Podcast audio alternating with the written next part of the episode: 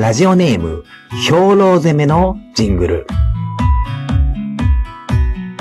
マー君神の子騎士燃料。渡辺陽本人の基本的人権ラジオ。はい。えー、っと、後半ですね。え、っと、あの、最近、ジングル職人のコーナーも まあ、やってなかったからなんですけど、あんま来てないんで、ぜひ、えー、っと、基本的人権に言わせたい短文とかコントとか漫才とか何でもいいんですけど、送ってください。お待ちしておりやすということで、えっと、あの、本日の本題ですね。あの、私のあの、懸案事項でありました。組めた作品に向き合った話でございます。はい。あの、今の今期っていうんですかね、あのオタク的に言うと。今期のアニメで、えっ、ー、と、隠し事っていう、えっ、ー、と、久米田浩二という漫画家の人が書いた作品のアニメがやってるんですよ。はい。で、あの、わた、あの、久米田浩二という作品、あの、漫画家、まあ、代表作は、と、勝手に改造、さよなら絶望先生、あとなんだっけ、女子楽だっけな、とかを書いてる人なんですけれども、で、この アニメがやるという話を聞きまして、私が考えたですよ。あの、この作品どうやって向き合っていくべきかと考えまして、えっとですね、見たですよ、選手。はい。あの、組めた先生っていうのは、先ほど、あの、勝手に改造、さよなら絶望先生。まあ、女子楽はちょっと私も触れてないんでわかんないんですけど、えっとですね、まあ、なんでこう悩んでたかっていうと、私ですね、あの、中学生の時に、あの、勝手に改造という昔、あの、少年、週刊少年サンデーでやってた漫画なんですけれども、こちら、あの、中学生の時に私、あの、勝ちハマりしまして、あの、相当、あの、週刊の漫画でも、あの、サンデーでも追ってましたし、どうだろう、2005年ぐらいに終わったのかな、多分。はい。あの、それぐらいの作品、時期の作品、多分90年代末期ぐらいからやってて、で、えっ、ー、と、ブックオフとかいろんなとこ巡って、漫画も全巻持ってますし、なんかファンブックっていうのかななんか、そういうのも持ってますぐらい好きだったんですけど、で、その後ですね、その後あの、さよなら絶望先生という作品が、多分あの、イン、多分結構、多分組めた工事作品ファンの方だと、まあ、さよなら別と絶望先生が一番印象に残っているような方が、方が多いんじゃないかなっていう気はするんですが、それを始まったんですが、私はそれ見てないんですよ、実は。で、で、その中、あの、隠し事という作品が最近始まりまして、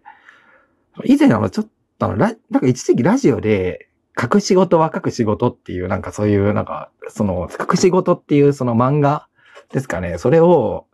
えー、宣伝する CM は聞いたことあったんで、ああ、今もやってるんだな、なんて思ってたんですけど、で、あの、完全にあの、一番あの、私がどっぷりネットにハマってたのは高校ぐらい、まあ、10年ぐらい前ですかね。なんですけど、そこで、あの、組めた作品を、組めた作品を全スルーしてる、なんか、どうするべきかなって思いまして、全スルーを決め込むつもりでいたんですけれども、あの、先週ですかね、あの、私事ではございますが、あの、基本的人権というか、渡辺陽本人の方の活動で、このオタクラジオフェスという、オタクとラジオをやるというようなイベントをやりまして、そこでですね、一緒にやった男も、なんか私と同じような境遇らしくて、組めた作品きついなって思ってたみたいなんですよ。昔は確かにハマったけどと。で、隠し事っていう作品、アニメ今やってるんですけど、を見たら、結構良かったと。そういう話を聞きまして、ふんぎりと言うんですかね。あの、決意、ある意味の決意を持って、見まし、させていただきましたね。はい。つい数日前ですけど、まだ実はあの、今3、4、4話ぐらい、3話か4話まで、えっ、と、テレビ放送ではやっているんだと思うんですけども、私まだ1話しか見てないんですが、えっ、と、内容はですね、あの、1話の内容、だから多分ネタバレにならないと思うんですけど、えっ、と、内容は、その、主人公が、その、漫画家なんですよ。はい。で、漫画家で、えっと、娘がいるんですよね、その主人公に。多分、どうなんでしょう。30代前半ぐらいなのかなな感じでいるんですけど、で、その主人公、漫画家の主人公が、その娘に対して、漫画家であることを隠していて、まあ、隠し事は隠し事っていう、そういう、多分そういう意味なんですけど、そういった内容で、まあそこから、まあ基本的にギャグ作品なんですけれども、はい、なんかそういった内容のギャグ作品になっておりまして、で、あの、その、久米田浩二という漫画家が、私あの、勝手に改造までしか追ってなかった。まあその後は、まあ、ネットとかで情報入ってくるんで、知ってはいるんですが、あの勝手に改造という作品が、どういう作品だったかというと、まあ、ギャグ漫画なんですが、あの、少年サウンデーでやってたやつですね。えーまあ、全26巻かな。えーいろいろ物議を醸し出してたんですですが、多分大体あの、0年代後半、あ前半の作品なんですよ。なんで、あの、ネットの、でも誰か書いてる方いましたが、まだあの、ネットの内容とかアングラの内容を表に出すことがクール、クールとされていた時代の作品なんですよね。なんで、その、ギャグ漫画なんですけど、基本的には、わかる人しかわからないネタをひたすら羅列するみたいな、あの、アニメで言うと、パニポニみたいな、あの、黒板ネタじゃないですけど、ああいう羅列系のネタが結構画期的だった作品で、で、私中学生の時は、そういったものがすごい面白いななんて思って、中学生ってやっぱりあれじゃないですか。純真に面白いと思ったもの面白いと思えるじゃないですか。で、それで、なんていうのかな。まあ、読んでくださいとしか言わないんですけど、思ったんですけども、まあそこでその後なんで、さよなら絶望先生っていう作品がその後にあって、